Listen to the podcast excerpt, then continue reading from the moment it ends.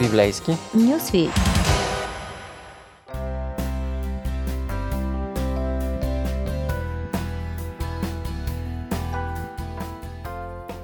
Здравейте, приятели! Аз съм Ради, а вие сте с Марк и неговото Евангелие по стъпките на Исус. Ето, че дойдохме до фаталната 13 глава, тази, която ни говори за края, какво мисли Исус за това. Но да започнем въпросите от самите вас. Очаквате ли, например, че Исус ще се завърне, докато вие самите сте живи? Може ли вярващите да знаят изобщо кога Господ ще дойде отново? Дали второто идване ще се забави или не се знае кога ще настъпи? Как така самият Исус казва, че не знае времето на своето завръщане? Много въпроси наистина в тази глава. Аз не съм богослов, просто четох различни коментари и искам да споделя някои мисли с вас, но да започнем от самото начало. Исус е в Ерусалим, където ще бъде до края на Евангелието от Марк. Стихват всички спорове, всички дискусии с словесни престрелки и удари под кръста. Вече е краят на деня. Учителят и хората му излизат от храма, тогава един от тях се прехласва по гледката. Гледай, учителю, виж какви камъни, какви здания. По този повод идва най-дългата част от проповеди в това Евангелие – Марк изглежда ни връща към спомените на Петър, наречен скромно в текста един от неговите ученици.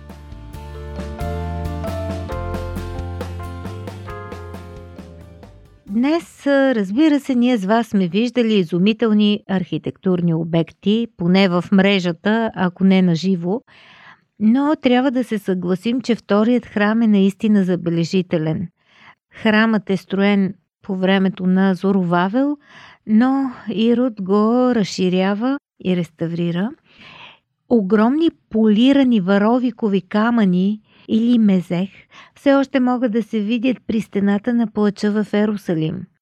Някои от тях са с размери 25 на 12 лакътя, тежат по 600 тона. Представете си колко неотразими могат да бъдат тези внушителни сгради от полиран бял варовик с златен обков. Те правят впечатление на всеки, особено на селените от Галилея, които живеят в едноетажни къщи и не са виждали постройки на няколко етажа. И така атмосферата на деня е особена, белязана е от страхът и желанието на приятелите на Исус да намерят някаква защита в водовъртежа на опасни събития, за които се носят слухове, за които дори говори Исус. Те по някакъв начин намират сигурност в храма, в тези здания, в тези камъни, облицовани с злато, които блестят със своята помпозност и внушават сила, внушават сигурност но Исус не се церемони с страха на приятелите си. Виждате ли тези издания? Няма да остане тук камък върху камък, който да не се срине. Бълнува ли? Никой не очаква такова бедствие. Няма да остане тук камък върху камък. Няма как да го каже по-заплашително. В гръцкия не съществува по-силна форма на отрицание.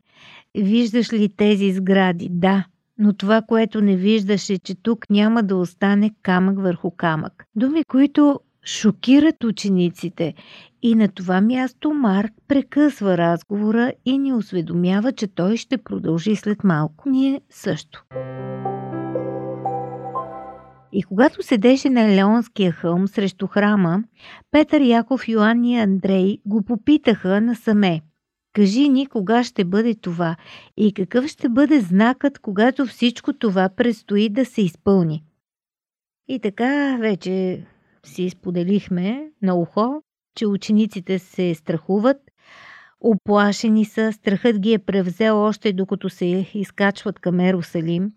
И сега те настояват да им се съобщят някакви възлови събития, някакви знаци, за да си правят сметка кога ще се случи това, какво да правят. И също, кой не иска да знае предварително какво ще стане, особено ако дебна опасност, нямаше да е лошо, например, два часа преди това да ни звънне алармата на телефона, за да ни предупреди. Някаква такава подсказка си представям, че очакват учениците.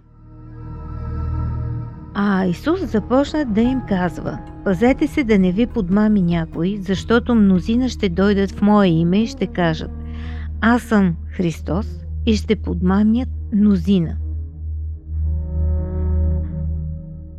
Да живееш в някакво напрегнато очакване на знамения означава да храниш някакво латентно вътрешно желание някой да те води.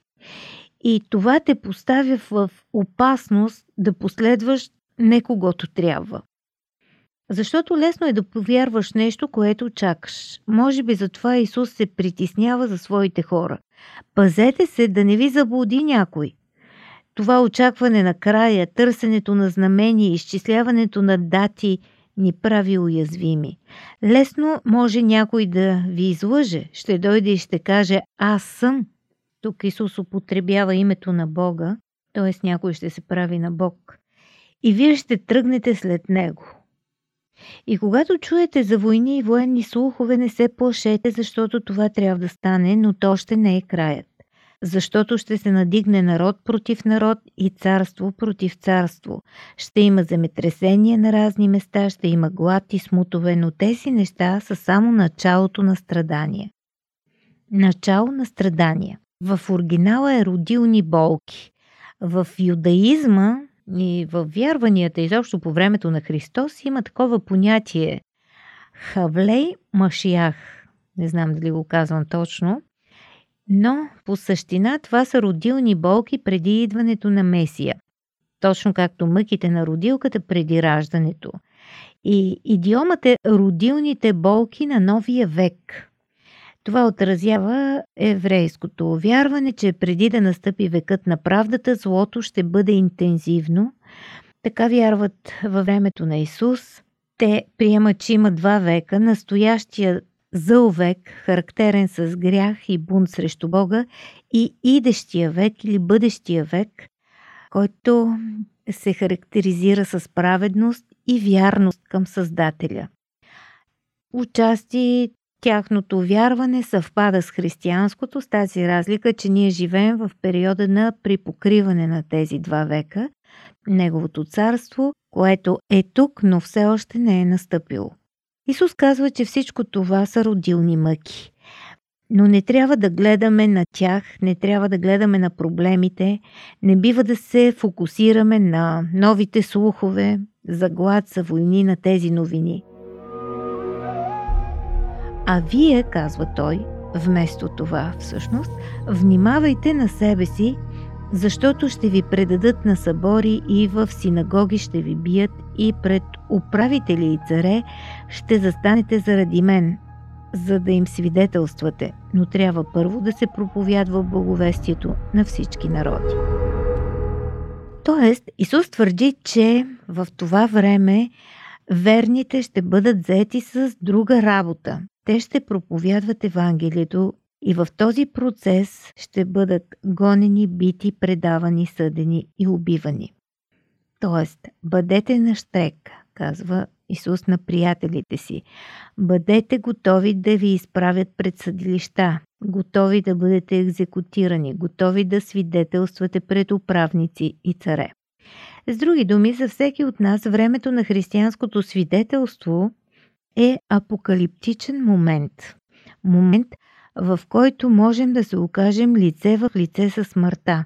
Затова за нас е важна вътрешната готовност. Това може да е нашият край на света и той да дойде много по-рано от самия край.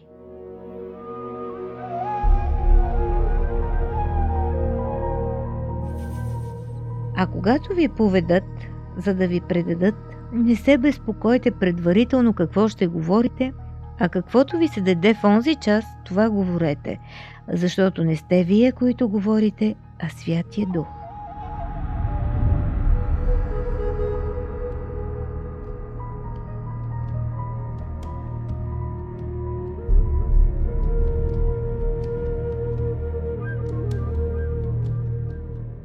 И още, брат брата ще предаде на смърт и баща детето си и деца ще се изправят срещу родителите си и ще ги докарват до смърт.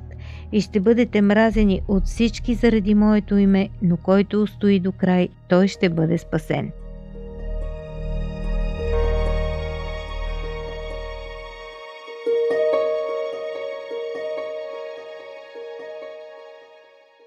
Скъпи приятели, днес ние живеем в по-толерантно общество, но само преди няколко десетилетия а, в а, времето на комунизма да повярваш, да последваш Христос също е било проблем за много хора. А днес е така в много общности, мюсюлмански, африкански, в а, юдаизма също го има това. Неприемането на някой член на семейството, който е последвал Христос е толкова силно, че син се повдига срещу баща и баща против син. Това се случва днес. Името на Исус провокира омраза. Толкова голяма ненавист отсъства, когато, например, някой юдейн става будист или дори мюсюлманин или мюсюлманин будист. Това е много интересен и странен парадокс – и от една страна е тъжно, но от друга страна ни дава подкрепа, че ако някой ни отхвърля и дори най-близките ни ни отхвърлят заради вярата ни, това е поддръжката, която сам Исус ни дава в тези страшни семейни войни. Библейски послания. Истини от книгата, която съдържа най-важното. Едно предаване на Радио 316. Радио 316, точно казано.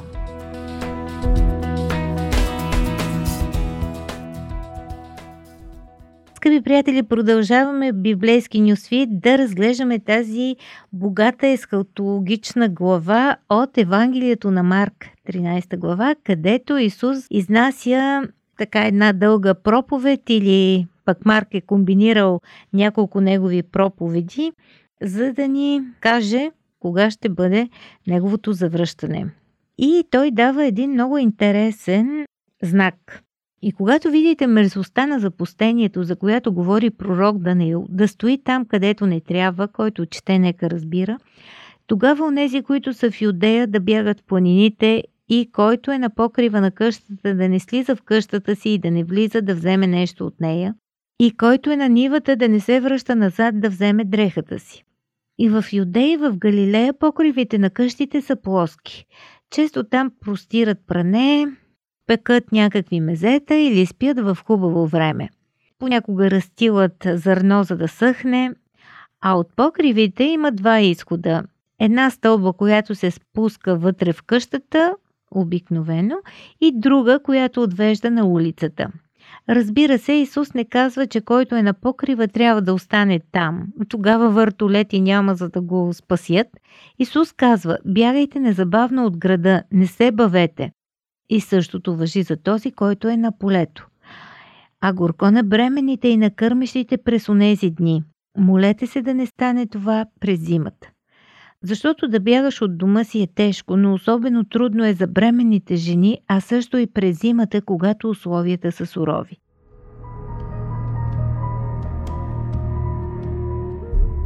Защото през онези дни ще има такава скръп, каквато не е имало до тогава, от началото на творението, което Бог е създал, нито ще има след това. И ако Господ не съкратеше онези дни, не би се избавил нито едно създание, но заради избраните, които той избра, той е съкратил дните.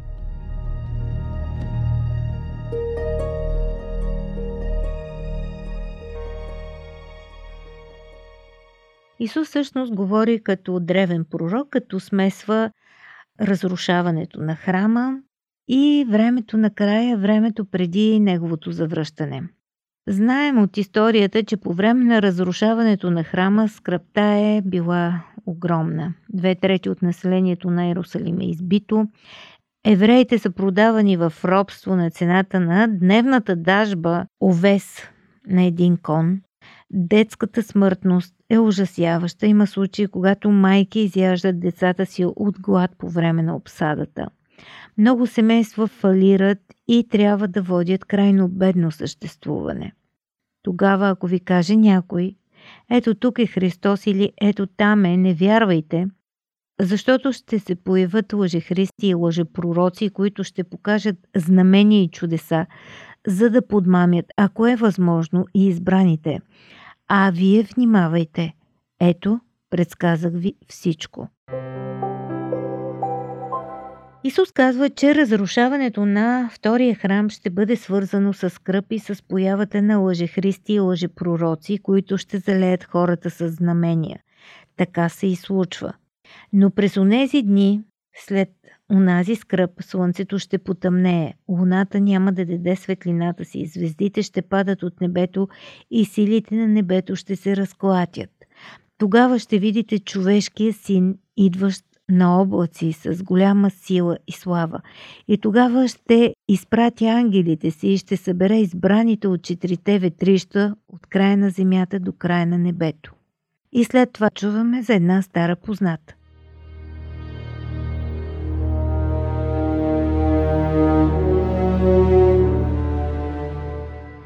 И научете притчата от смокинята – когато клоните й вече омекнат и развият листа, знаете, че лятото е близо. Също така и вие, когато видите, че става това, да знаете, че то е близо при вратата. Небето и земята ще преминат, но моите думи няма да преминат. А за онзи ден или час никой не знае, нито ангелите на небето, нито синът, а само Отец.